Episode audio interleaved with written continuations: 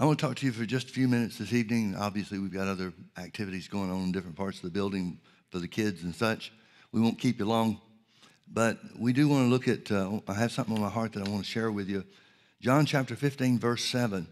If you abide in me and my words abide in you, you shall ask what you will and it shall be done unto you. Verse eight. Herein is my Father glorified, that you bear much fruit, so shall you be my disciples. I want you to notice something. The first thing that Jesus said about prayer that, that works, it's based on relationship. It's not based on rules. It's not based on regulations. It's not based on you doing the right thing or being pleasing to God in some special way in your life. It's based on relationship. Jesus said, if you abide in me. Well, if we abide in him, then that means we're walking in, in the Spirit, not by the flesh. It means we're accepted in the beloved. It means we recognize God as our Father just like Jesus recognized him as his. If you abide in me, but now notice the next criterion, and my words abide in you. Folks, without a doubt, you judge this for yourself, but I'm totally convinced, absolutely convinced, that most of the church world is trying to get answers to prayer just based on relationship, just based on being a child of God, just based on God being his, their Father. But they're falling short in the part where the word, the criteria of the word abiding in us. Notice you've got to have an equal relationship with your Father as you do with his word. It's not a seventy thirty thing. It's an equal relationship. The same if pertains to both. The same criteria, therefore, ex- extends to both characteristics. If you abide in me and my words abide in you, you shall ask what you will. Now, if we if we took that apart a little bit and thought about it or thought it through, we could identify from the word that every one of us that are saved abide in him. See, it doesn't mean if you're living a holy life. It means if you know that you're in the family of God. And if that was the only criteria that there was, if that was the only requirement, everybody, every believer everywhere would always get what they asked for.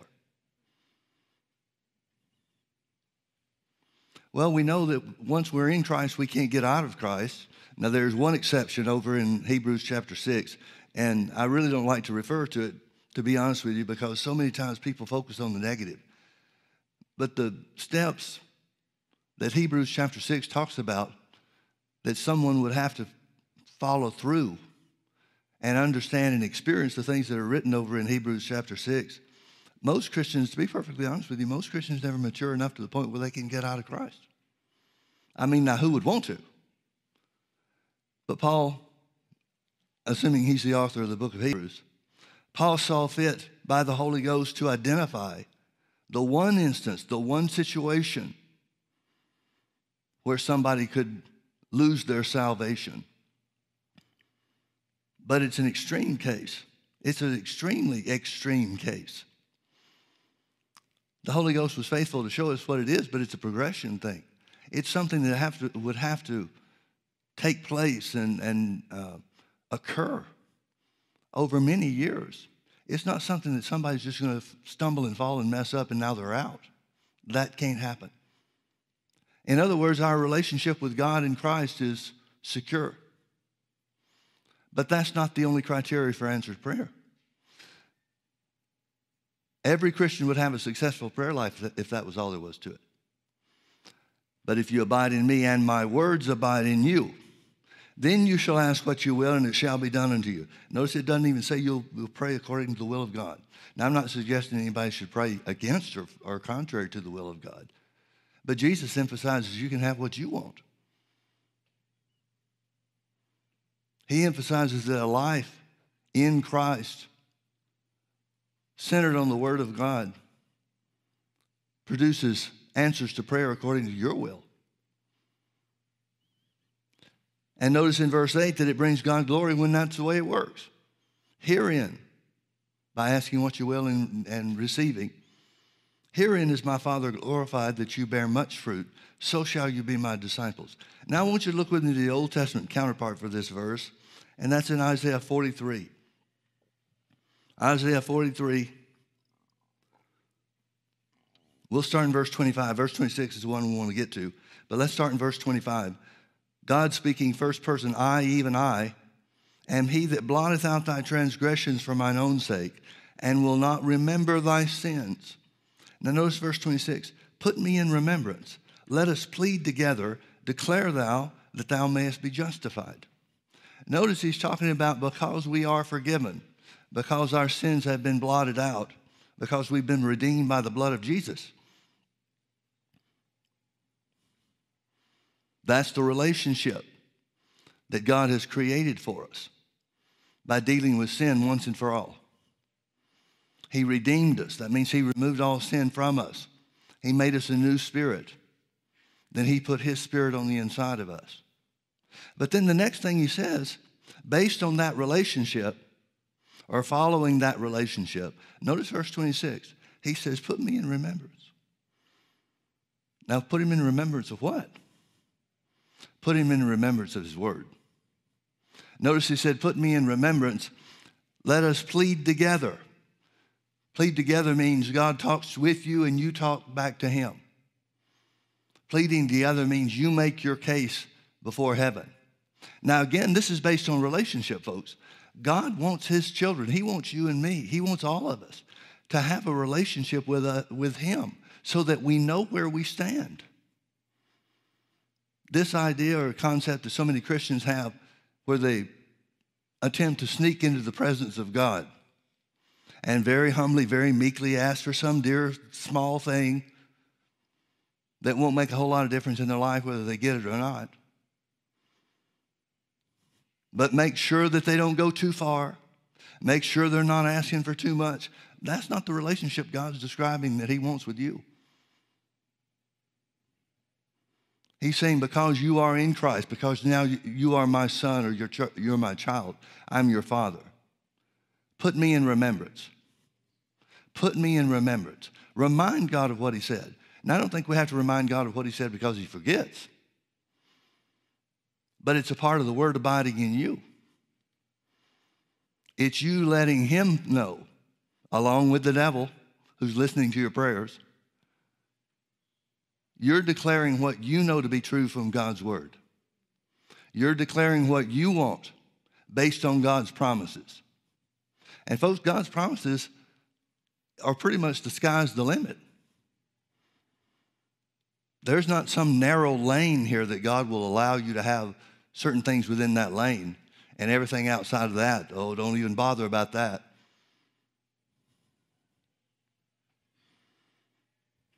So much of the church world is operating in timidity when it comes to God. That's not what God wants. Now, obviously, we're all there when we're babies, baby Christians, but we're supposed to grow up. We're supposed to grow up and take over the family business.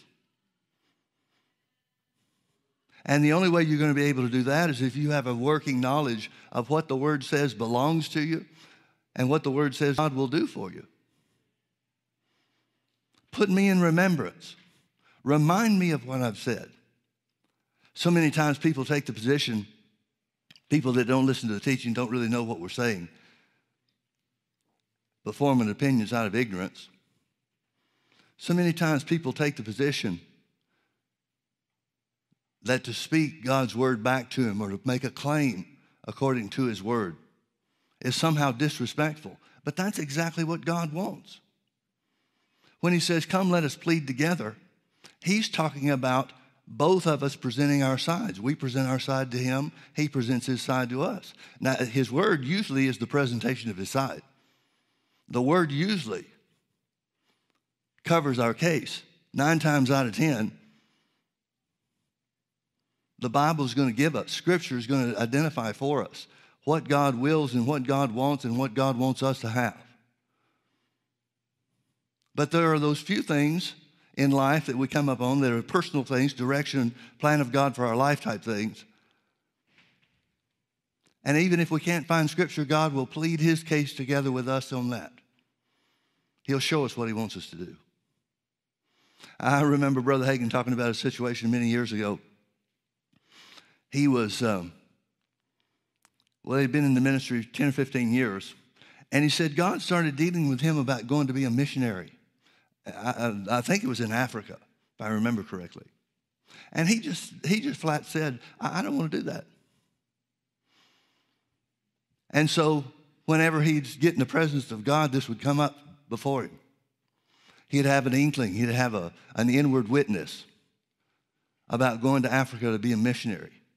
And this went on for several weeks, maybe a couple of months. And finally, finally, after this thing witnessing with his heart over and over and over again, finally he gave in and said, okay, Lord, if you want me to go be a missionary in Africa, I'll do that. And the Lord spoke back to him and said, I don't want you to be a missionary in Africa. I want you to be willing to be. So a lot of things God deals with us are, about aren't because that's what he wants us to do. But he's trying to get our heart in the right place so that we'll be willing to do whatever he leads us to do. Well, that's part of relationship. See, folks, if you can't trust God with your future, you can't trust God with anything. And it's hard sometimes to trust God where your future is concerned, where bringing to pass certain things that you've claimed in the Word. We'd like to dictate what we have and when we have it. I don't know about you, but I'd like to claim my healing in every instance for the rest of my days here on the earth and have the results within thirty seconds. I'm sure I could get a lot of people to sign on with that. But that's not always the way it works. Seldom is it the way that it works.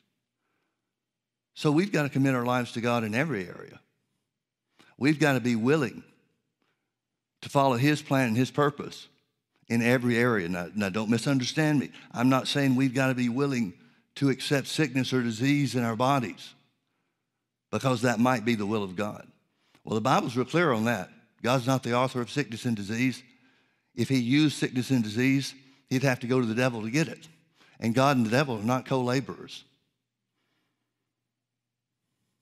There's no sickness in heaven. God didn't create any sickness here in the earth. That was the result of sin entering the world and spiritual death taking over mankind. But there again, that becomes a part of our understanding by reading and studying and meditating in the Word of God. But he wants us to be ready. He wants us to be willing. So he said, put me in remembrance. Let us plead together. You plead your case with him, and he'll plead his case with you. And then notice how this is supposed to come, uh, how it's supposed to end, what the result of this is. He said, declare thou that thou mayest be justified. After you put him in remembrance of his word, after he pleads his case with you and you plead your case with him, the end result is that we come to a place where we can declare, not wonder about, but declare. Use our authority with an understanding of God's will and our position with him and his word, and then we make a declaration that justifies us, that proclaims our righteousness, which is the, the relationship, the foundation of the relationship that all this is based on anyway. So God is literally saying, talk it over with me. Put me in remembrance of my word. Talk it over with me. We'll work things out. Now, I want you to turn with me uh, to Second Chronicles chapter twenty. I want to give you four examples of prayer, or four uh, people at prayer, and the results that came about from those prayers. I'm going to start in verse one, Second Chronicles chapter twenty and verse one. It came to pass after this also that the children of Moab and the children of Ammon, and with them others beside the Ammonites, came against Jehoshaphat to battle. Then there came some that told Jehoshaphat, saying, there cometh a great multitude against thee from beyond the sea, on this side of Syria, and behold, there in some place, which is in Gedi. And Jehoshaphat feared, and set himself to seek the Lord, and proclaimed a fast throughout all Judah. And Judah gathered themselves together to ask help of the Lord. Even of all the cities of Judah, they came to seek the Lord. And Jehoshaphat stood in the congregation of Judah and Jerusalem in the house of the Lord before the new court and said, here's his prayer. Notice where his prayer starts in verse six. And he said, O Lord God of our fathers, are you not God in heaven? And rulest thou not over all the kingdoms of the heathen? And in thy hand is there not power and might, so that none is able to withstand thee? Now, folks, I got to tell you, that sounds like Jehoshaphat's talking pretty plain with God. Now, I'm sure you know, generally at least, the end result of this prayer. We know how things turned out. It turns out for a great victory for Judah, the southern kingdom of Judah. That's when the, ten, the twelve tribes of Israel are divided. Ten and a half make the northern kingdom that's called Israel, and then one and a half of the tribes make up the southern kingdom called Judah. So we know how this turns out. We know that lightning doesn't fall from the sky and burn up Jehoshaphat for being rude to, to God. When God said, put us in remembrance, or put me in remembrance, this is the kind of thing he's talking about. So the first thing Jehoshaphat does is he reminds God of who he says he is, who they believe him to be because of his word, because of the things that they've done, the things that God's done for them on their behalf. So he says, are you not God in heaven? And in your hand is there not power and might, so that none is able to withstand thee? Are you not our God, who did drive out the inhabitants of this land before thy people Israel, and gave it to the seed of Abraham thy friend forever? He's talking about when Joshua led the children of Israel into the promised land. Weren't you the one that defeated our enemies then? Well, of course, he knows that he is. Jehoshaphat knows who God is and what God's done. God knows what he's done for his people. And they dwelt therein, after they took the promised land, they dwelt therein, and have built thee a sanctuary therein for thy name, saying, if when evil comes upon us, as the sword, judgment, or pestilence, or famine, we stand by our affliction, then thou wilt hear and help. That's the deal we made with you, God. And now, behold, the children of Moab and Ammon and Mount Seir, whom thou wouldst not let Israel invade. He's still throwing it back at God. Only reason these people are around now is because you wouldn't let us invade their territories before. And now, behold, the children of Ammon and Moab and Mount Seir, whom thou would not let Israel invade when they came out of the land of Egypt, but turned from them and destroyed them not. Behold, I say, how they reward us to come to cast us out of thy possession. Now, folks, I, in my opinion, this phrase is where the whole thing hangs on. Behold, how they reward us to come to cast us out of thy possession, which you have given us to inherit. They're saying the promised land belongs to you, God. You've given it to us to dwell therein, but this is yours. Well, folks, the Bible tells us that the Old Testament is types and shadows. It's given to us as types and shadows so that we could understand the things that we have in Christ. Because of that, just like the crossing of the Red Sea symbolizes the believers coming into the kingdom of God, coming out of the world, leaving the, the world behind in the bondage of Egypt, and coming into the kingdom of God through the new birth. Paul writes it this way to the Corinthians. He says they were baptized unto Moses in the Red Sea. Well, if deliverance from Egypt is typified or symbolized by the crossing of the Red Sea, then what's the promised land symbolize? What's going into the promised land symbolized? A lot of people want to think it's heaven. A lot of people want to believe, and do believe, that the uh, crossing of the Jordan River over into the promised land is the equivalent or the type of the believers, the church, entering into heaven. But folks, that can't be right. There's no enemies to fight in heaven. There's no battles to win. Well, if Canaan land, the promised land, is not a type of heaven, what is it a type of? It's a type of the blessings of the New Testament believers now. It's a type of the baptism of the Holy Ghost. It's a type of healing. It's a type of all the things that we know are benefits of redemption. It's where we occupy this earth until Jesus returns. That's what, the, that's what Canaan land symbolizes, or the taking of the promised land. It's you taking your rights and privileges, you maintaining and taking hold of your rights and privileges because of what Jesus did. Now, folks,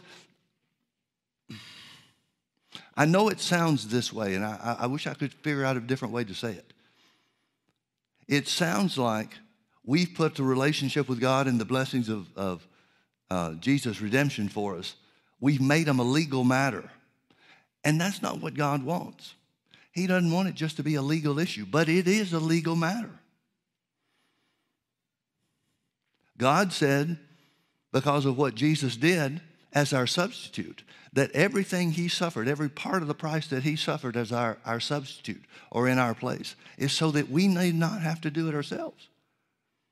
He took stripes upon his back so that you don't have to be sick. He was chastised for our peace so that we don't have to be poor or impoverished. Those are things Jesus maintained. Those are things he obtained. And so I know that sometimes we talk about these things, and it's easy to, to boil it down to a, a, a ritual. I do this, God does, does that. And it's certainly intended to, and meant to be more than that. But there is a legal side of this. There is a legal side. The Bible talks a lot about the fact that Jesus had to pay every bit of the price, and that God could not raise him back up until that price was paid. Well, that's the legal side then, isn't it? God couldn't just cut a corner and say, well, we'll just let Jesus go sit by the fires of hell for a few minutes, then we'll raise him up and call that redemption. And he couldn't do that. God had to do it in a way that he was just and the justifier of them that believe in Jesus. So there is a legal side to this. That's not the only side there is. But God doesn't have any problem whatsoever with us standing up for what the Bible says is ours and refusing to have, have less than what the Bible says, because he's not the one withholding. When we refuse to have sickness because Jesus paid the price, that's us standing up to the devil, not to God. That's us using our authority on the earth, which was the whole purpose for God creating man. That's us using our authority and saying, we won't have it that way. Jesus paid the price according to the will of God so that we don't have to have it that way, so I refuse to have it. See, that's the kind of relationship God wants with us. God wants a relationship with us as our Heavenly Father so that we know who he is, and we're schooled and skilled in the Word of God to the degree that we can stand up and make declarations. This is how it's going to be because of what God's already done.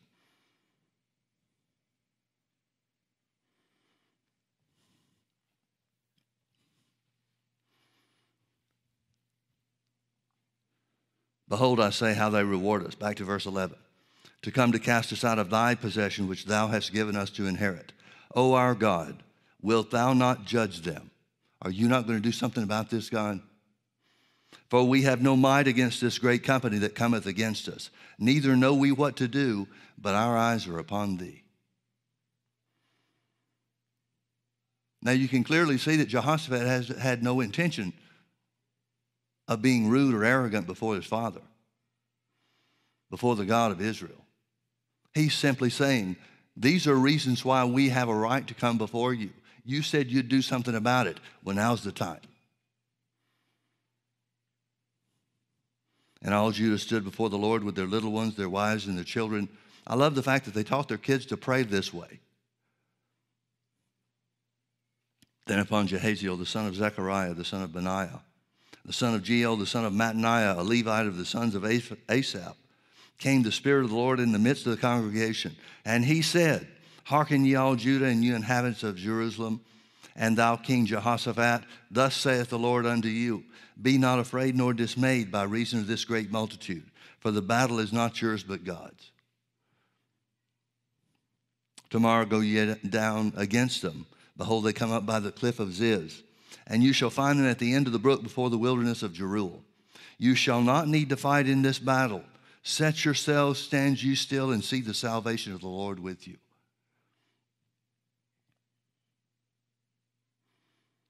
Fear not, nor be dismayed. Tomorrow go out against them, for the Lord will be with you. And Jehoshaphat bowed his head to the, uh, with his face to the ground. And all Judah and the inhabitants of Jerusalem fell before the Lord, worshiping the Lord. And the Levites of the children of the Kohathites and of the children of the Korahites stood up to praise the Lord God of Israel with a loud voice on high. Now, the next part of it talks about what happens the next morning. But let me ask you a question. What would have happened if Judah hadn't sought the Lord? We can clearly see what God wants. We can clearly see what God's will is.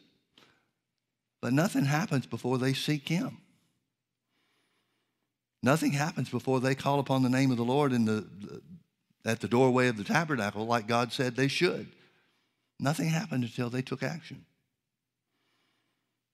I wonder how many Christians are suffering defeat because they never thought to ask God to help them. Or if they did ask, but they didn't ask because the word abides with them. Or maybe they didn't know what the word said about their situation. I, I'm amazed at the number of people that come up when it comes to healing, particularly. People will come to healing school and they'll want me to pray for them. I'm not talking about people in the church. I'm talking about people from outside the church. They come in, may not even make it for a full service, but they want me to pray for them. And so I'll ask them a question. Well, what are you believing? And sometimes they'll answer by saying that they know of God's healing mercy upon some other person or someplace sometime earlier in their life or whatever. But rarely, rarely, extremely rarely will somebody come in from the outside and start telling me what the Bible says. Answer the question, what are you believing for, with the scripture? Very, very seldom. In all the years we've been pastoring, I could count the number of times on one hand and have fingers to spare.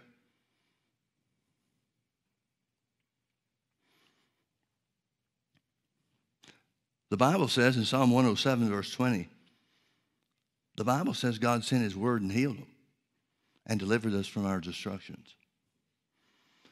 Well, then how can we expect to receive healing, the healing that we so desperately want? And I'm talking about critical cases. I'm talking about situations where people are desperate. They're on their last leg. If God, they can find help from God in some way or another, there's no hope for them. But how can we expect to receive the word if we reject the word that, or the method that God said that healing is received? He sent his word and healed them. Well, then we better find out what the word says about our situation, shouldn't we? Thank God these people knew. Well, next morning rolls around. They rose early in the morning and went forth into the wilderness of Tekoa. And as they went forth, Jehoshaphat stood and said, "Hear me, O Judah, and you inhabitants of Jerusalem. Believe in the Lord your God, so shall you be established. Believe his prophets, so shall you prosper." And when he had consulted with the people, he appointed singers unto the Lord, that they should praise the beauty of holiness, as they went out before, meaning in front of the army, and to say, "Praise the Lord, for his mercy, mercy endures forever." Now, you can well understand his thinking. God said, you're not going to have to fight. So give the army a day off. Put the singers out front. You can see how that's an act of faith. They're not putting the, the army out front and sending scouting parties up ahead. God said you wouldn't have to fight in this battle. He said he'd deliver the enemies of Israel in, or Judah into their hands. So they put the singers out front. Folks, when we believe that God has really won the battle, we put the singers out front too. And a lot of times the reason people won't put the singers out front, they won't praise God for the answers, because they really don't believe the answers come. They really don't believe it's theirs by faith. But Jehoshaphat did. So he put the singers out front and commanded them to sing the song. They began to sing into praise. I like how it ties in with the, the sequence of events. And when they began to sing into praise. And when they began to sing into praise. The Lord set ambushments against the children of Ammon, Moab, and Mount Seir, which were come against Judah, and they were smitten. For the children of Ammon and Moab stood up against the inhabitants of Mount Seir to utterly slay and destroy them. And when they had made an end of the inhabitants of Seir, everyone helped to destroy one another. And when Judah came toward the watchtower in the wilderness, they looked into the multitude, and behold, there were dead bodies fallen to the earth, and none escaped. Think about what that means. That means the last two guys fighting had to kill each other at the same time. There's not one left. There's nobody left. And when Jehoshaphat and his people came to take away the spoil of them, they found among them in abundance both riches with the dead bodies and precious jewels, which they stripped off for themselves, more than they could carry away. And they were three days in gathering of the spoil. It was so much. Now that's a victory. And it came about because they sought the Lord. What if they hadn't? What if Jehoshaphat had been so overcome with emotion and fear and dread that he hadn't turned to the Lord? And folks, notice the answer became theirs as a result of the word of the Lord, the Spirit of God speaking through the prophet.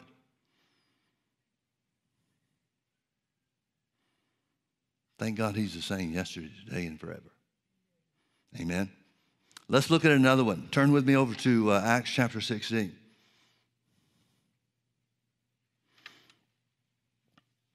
I'll start reading in verse six. This is Paul and uh, uh, Silas on their missionary journey. Now, when they had gone throughout Phrygia and the region of Galatia, and were forbidden of the Holy Ghost to preach the word in Asia, after they were come to Mysia, they essayed, that means they attempted to go in Bithynia, into Bithynia, but the Spirit suffered them not. Now, the Bible doesn't tell us how he forbade them or suffered them not to go. But he made clear to them some way or another, and, and since the Bible doesn't tell us anything about some spectacular means of uh, uh, direction, then I have to assume that it means that he led them the same way that he leads all of us, We, through the primary way of, of giving us direction and guidance, and that was by the inward witness. Now, the fact that they wanted to go into Phrygia means that they've got a plan. It tells us how they had a plan of where they were going to go and what they were going to do next, and I assume that plan is similar to everything other, everything, uh, every other, um, that it follows the same steps that they went in other places. Paul's uh, primary plan in ministry is he'd go to the big cities. You could well understand why he'd do that, because big cities are easier for people to get around in. Big cities are the ones that are going to have the best chance of having synagogues, which is where he would always start. And because of his education, which was the same as the high priests themselves, he'd go into these synagogues in these large cities, and people would automatically recognize that he was skilled in the, the Old Testament, the law and the prophets. And so he would reason with them. Tells us over and over again. He'd go into the synagogues on the Sabbath day, and he'd reason with them about what the law and the prophets had to say about the Messiah. And then after a period of time, in one, ca- in one place it was after three months, but after a period of time, the Lord would lead him to talk about Jesus being the Messiah. That usually ended his synagogue ministry. Heard what he had to say that would follow him out of the synagogue too. So I assume that's the same ministry plan he's going to follow here in these places, or at least that he's attempting to follow. But he, can, he wants to go into Phrygia, or Phrygia, and the Holy Ghost forbids him to go. Don't know how. Don't know what he did to forbid him, but Paul got the message. So then they moved to another place. He's still going to follow his same ministry plan until God tells him no. So he wants to go into Bithynia and Mysia. But the Holy Ghost says, no, don't go there either. And again, since it doesn't tell us of some spectacular guidance, I have to assume that means the, the inward witness. The inward witness caused him not to go, not to follow his plan, plan or whatever route he had picked out. Now, folks, let me ask you a question. Why didn't God just tell him before he ever started the missionary journey, I want you to go to Galatia, then I want you to go to Philippi, then I want you to go from there to Ephesus? Why didn't he just tell him? That's the way we like it to be a lot of times. We want to know the whole thing, the end from the beginning. But that's not usually the way God works. He wants us to be sensitive to his leading at a moment's notice. And Paul doesn't seem to be bothered by that. Paul seems to understand. He comes up with a plan, and unless the Holy Ghost redirects him, he's going to follow that plan. Well, here the Holy Ghost redirected him twice. So now they've been told what direction that they can't go again. The Spirit suffered them not. So they, passing by Mysia, came down to Troas.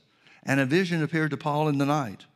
And there stood a man of Macedonia and prayed him, saying, come over here to Macedonia and help us. And after he had seen the vision, immediately we endeavored to go into Macedonia, assuredly gathering, listen to this, assuredly gathering that the Lord had called us for to preach the gospel unto them. So just like Paul communicated the, the, the two places that the Holy Ghost told him that they couldn't go, now he tells them about the vision he had in the night. And the rest of the crowd, the rest of the company that's traveling with Paul says, well, that's got to be it then. We don't know if they had a witness of the Holy Ghost not to go into Bithynia. We don't know if the Holy Ghost forbid them. They had the same witness about being forbidden to go into to, uh, the first place, Phrygia. We don't know about that. It may be that these guys are just trusting Paul and what Paul says that the Lord shows him. So they all join together and say, well, then this is where we're going to go. Let's go to Macedonia. That's got to be what this vision was about. Therefore, loosing from Troas, we came with a straight course to someplace, and the next day to Neapolis. And from thence to Philippi, which is the chief city of that part of Macedonia, and a colony. And we were in that city abiding certain days. Notice that they had to go out of their way. It wasn't close. It wasn't convenient for where, from where they already were. They've got to backtrack, and they do, following what they believe is the leading of God. Verse thirteen, and on the Sabbath we went out by the river, by the city by a riverside, where prayer was wont to be made, and we sat down and spake unto the women which resorted there. And a certain woman named Lydia, a seller of purple, of the city of Thyatira, which worshipped God, heard us, whose heart the Lord opened, that she attended unto the things which were spoken of Paul. And when she was baptized in her household, she besought him, saying, if you have judged me to be faithful to the Lord, come into my house and abide there. And she constrained us. And it came to pass, as we went to prayer, a certain damsel possessed with the spirit of divination met us, which brought her masters much gain by soothsaying. Notice it doesn't say anything about the synagogue. Here's a place where Paul changed the plan, apparently because there was no synagogue in the city. Which means Philippi is not a major city. It's the chief city of that region, but it's not a big place like he would normally want to go. Folks, we get in so many habits about what we think we should do or how we go about things, and many times those habits keep us from looking to the Lord for direction. God sometimes wants us to do things different just to remind us that he's God and we're not.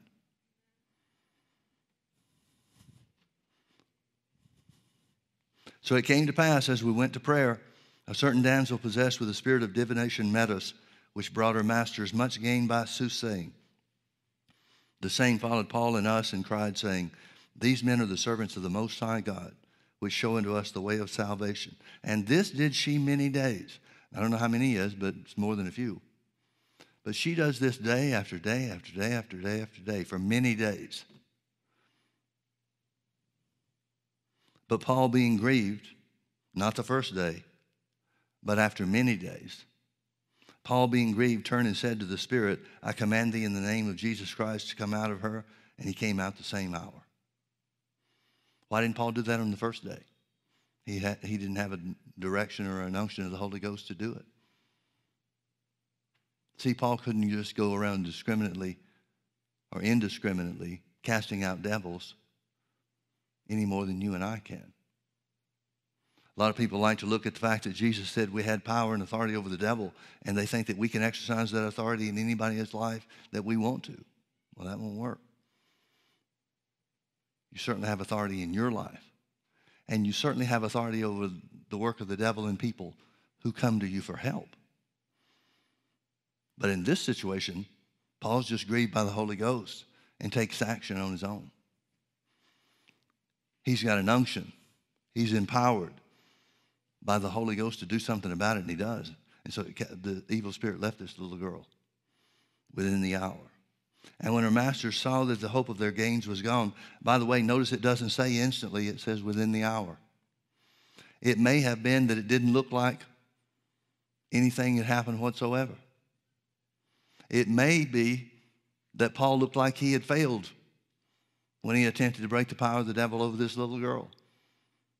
But before an hour had passed, she's free. And when her master saw that the hope of their gains was gone, they caught Paul and Silas and drew them into the marketplace under the rulers and brought them to the magistrates, saying, "These men, being Jews, do exceedingly trouble our city. And they teach customs which are not lawful for us to receive, neither to observe, being Romans." And the multitude rose up together against them, and the magistrates rent off their clothes and commanded to beat them. And when they had laid many stripes upon them, they cast them into the prison, charging the jailer to keep them safely, who, having received such a charge, thrust them into the inner prison and made their feet fast in the stocks. In other words, the jailer realizes these guys are some big criminals. We better go to extra security measures to make sure they stay in. Verse twenty-five, "And at midnight, Paul and Silas prayed and sang praises unto God, and the prisoners heard them. And suddenly there was an earthquake, so that the foundations of the prison were shaken, and immediately all the doors were opened, and everyone's bands were loosed.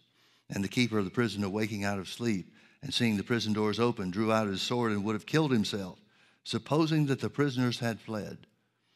But Paul cried with a loud voice, saying, 'Do thyself no harm, for we are all here.'" Folks, get the picture here. Paul and Silas at midnight began to sing and uh, began to pray and sing praises unto God. And the other prisoners heard them. The other prisoners are hearing their prayer. They're hearing the songs that they're singing. Now, if you were in prison under these circumstances, what would you be praying for? I'd be praying to get out. I'd be praying along the lines of, "God, you sent us here." In one of the most spectacular ways that Paul ever received direction. And this is what we get. We're beaten for helping a little girl. Paul's not even following the little girl. He doesn't even go to the little girl. She follows him. The implication is, if she had stayed put in a certain place, she and Paul might never have interacted at all. And folks, I want you to see another part of this. In the vision that Paul had from the man of Mas- with the man of Macedonia, he never finds this guy. He goes to Macedonia because he sees in a vision a man of Macedonia saying, "Come over here and help us," and never finds the guy. He finds the women at the river and the little girl telling fortunes,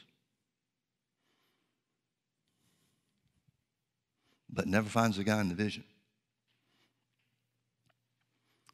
So Paul cried with a loud voice, saying, "Do yourself no harm, for we are all here." Whatever prisoners heard them pray and sing, don't move a peg when the doors fly open. Or stocks or whatever, bound in any way whatsoever, those things fall off and nobody moves. Nobody moves. Nobody makes a run for it. Now the jailer assumes that that's exactly what has happened. He sees the doors open thinking, "Oh gosh, now everybody's gone." He makes some kind of commotion so that Paul realizes that he's about to kill himself, fall on his sword. And Paul says, "Don't worry, we're all here." Now what are those other prisoners thinking? Something holds them in place. And the only thing that makes sense to explain it, to, as far as I'm concerned, is that they heard them pray. They heard them sing praises to God about being free. They heard what they prayed and heard what they praised God about. And so they recognized without a shadow of a doubt that this thing that has happened, this earthquake, so-called earthquake that took place, is a direct response and a result of their prayers. So nobody moves.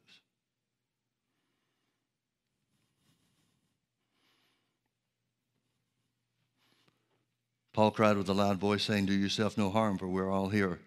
Then he called for a light and sprang in and came trembling and fell down before Paul and Silas and brought them out and said, "Sirs, what must I do to be saved?" Why would the jailer talk to him about salvation? The jailer doesn't even know who these guys are. The jailer wasn't out in the street when they were taken hold of and beaten, brought before the magistrates and such. He didn't know any of that kind of stuff. In fact, that's why the Bible tells us that he received a charge, a special charge. Make sure these guys are secure. Nobody goes into the jail and says, these guys have been convicted of preaching salvation. Make sure they don't get away. But something about their demeanor, something about the way they behaved themselves in prison, caused the jailer to come in and talk about salvation. Paul lived his Christian life out in front of, out in front of everybody. He was bold about who he was and who he served. He knew that he was there at the direction of the Lord. He knew he was operating according to the will and the plan and the purpose of God. And folks, that had to make an impact on his prayer life. That had to have made an impact on the things he asked for and the way he asked them. Here's an eyewitness account of two men that abide in Jesus, and the word of God abides in them. So they ask what they will, and it's done. And they were confident enough that it would be done, that their prayer would be answered, that they start singing praises unto God before it happens.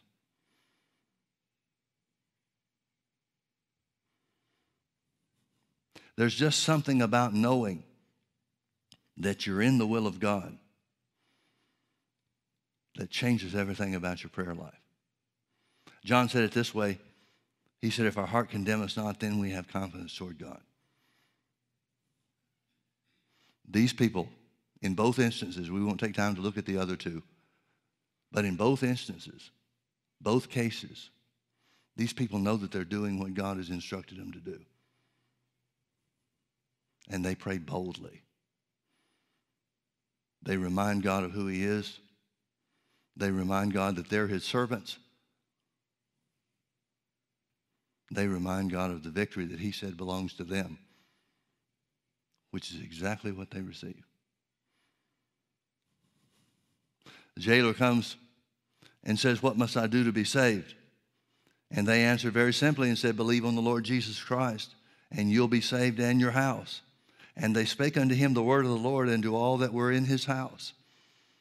And he took them the same hour of the night and washed their stripes and was baptized, he and all his, straightway, meaning all of his family. And when he had brought them into his house, he sat meat before them. He's not even trying to keep them in jail anymore. He took them home. When he had brought them into his house, he set meat before them and rejoiced, believing in God with all of his house. And when it was day, the magistrate sent the sergeant, saying, let those men go. And the keeper of the prison told this saying to Paul, the magistrates have sent to let you go. Now therefore depart and go in peace. This is the character of Paul. But Paul said unto them, they have beaten us openly, uncondemned, being Romans, and have cast us into prison, and now they want us to leave privately or quietly? Nay, verily, but let them come themselves and fetch us out. I want you to see the boldness that comes from knowing you're walking with God. Folks, the early church had a boldness about them because they saw the power of God in operation. You may, one of the other situations that I was going to look at, we won't take time, I'm already out of time, but it's where the guy at the beautiful gate of the temple was healed in Acts chapter three. And Peter and John were brought before the, the council, the same council that put Jesus to death. Some of the people are changed, some of the people are, are replaced by others, but it's the same council. And they, hearing about Jesus, hearing about the power in the name of Jesus that made the man strong, healed him from his crippling paralysis. They beat Paul, uh, Peter and John and commanded them not to preach or teach anymore in the name of Jesus. Well, that's the very thing that Jesus told them to do. And they say so. They say whether we should obey man or God, you decide for yourself. We can only do the things that we've been told to do by our Lord. So they go to their own company and they magnify God. They talk about God being the one that created the earth, the land, the sea, and all the creatures therein, who said in the Old Testament, why do the heathen rage and the people imagine a vain thing? They talk about how God handpicked Pilate to bring about the plan of God through the crucifixion of Jesus. And this, then they said, now, Lord, behold their threatenings. And what they prayed for is so strong. They said, grant unto your servants, Lord, that with all boldness we may speak your word. They're asking for boldness. They know it's going to get them in trouble. They know it's exactly the opposite of what the Pharisees and the council told them to do or told them not to do. But they pray for boldness. Grant unto your servants that with all boldness we may speak your word. What kind of boldness are they talking about? The kind that comes from seeing the healing power of God flow. Grant unto your servants that with all boldness we may speak your word by stretching forth your hand to heal, and that signs and wonders may be done in the name of the Lord Jesus. Folks, there's a place that God wants us to dwell. A place of strength, a place of confidence, a place of maturity that can be gained and obtained only by seeing the power of God in demonstration. Now, folks, God knows that. The Holy Ghost is the one that inspires these guys to pray it. They're seeing it for themselves. God knows that. So what's God's plan? What's his purpose for the church? He wants you and me to see the same thing too, so that we can have that same level of boldness. He's not withholding. He's trying to get us in position where he can use us. He wants us to be able to stand up to the rulers of the nations and kings in our day and say, God is the creator of the universe. God is the all-powerful one. God is the one that can do what you can't do, no matter how much power you have from the government. God is the all-sufficient one. This is the kind of prayer.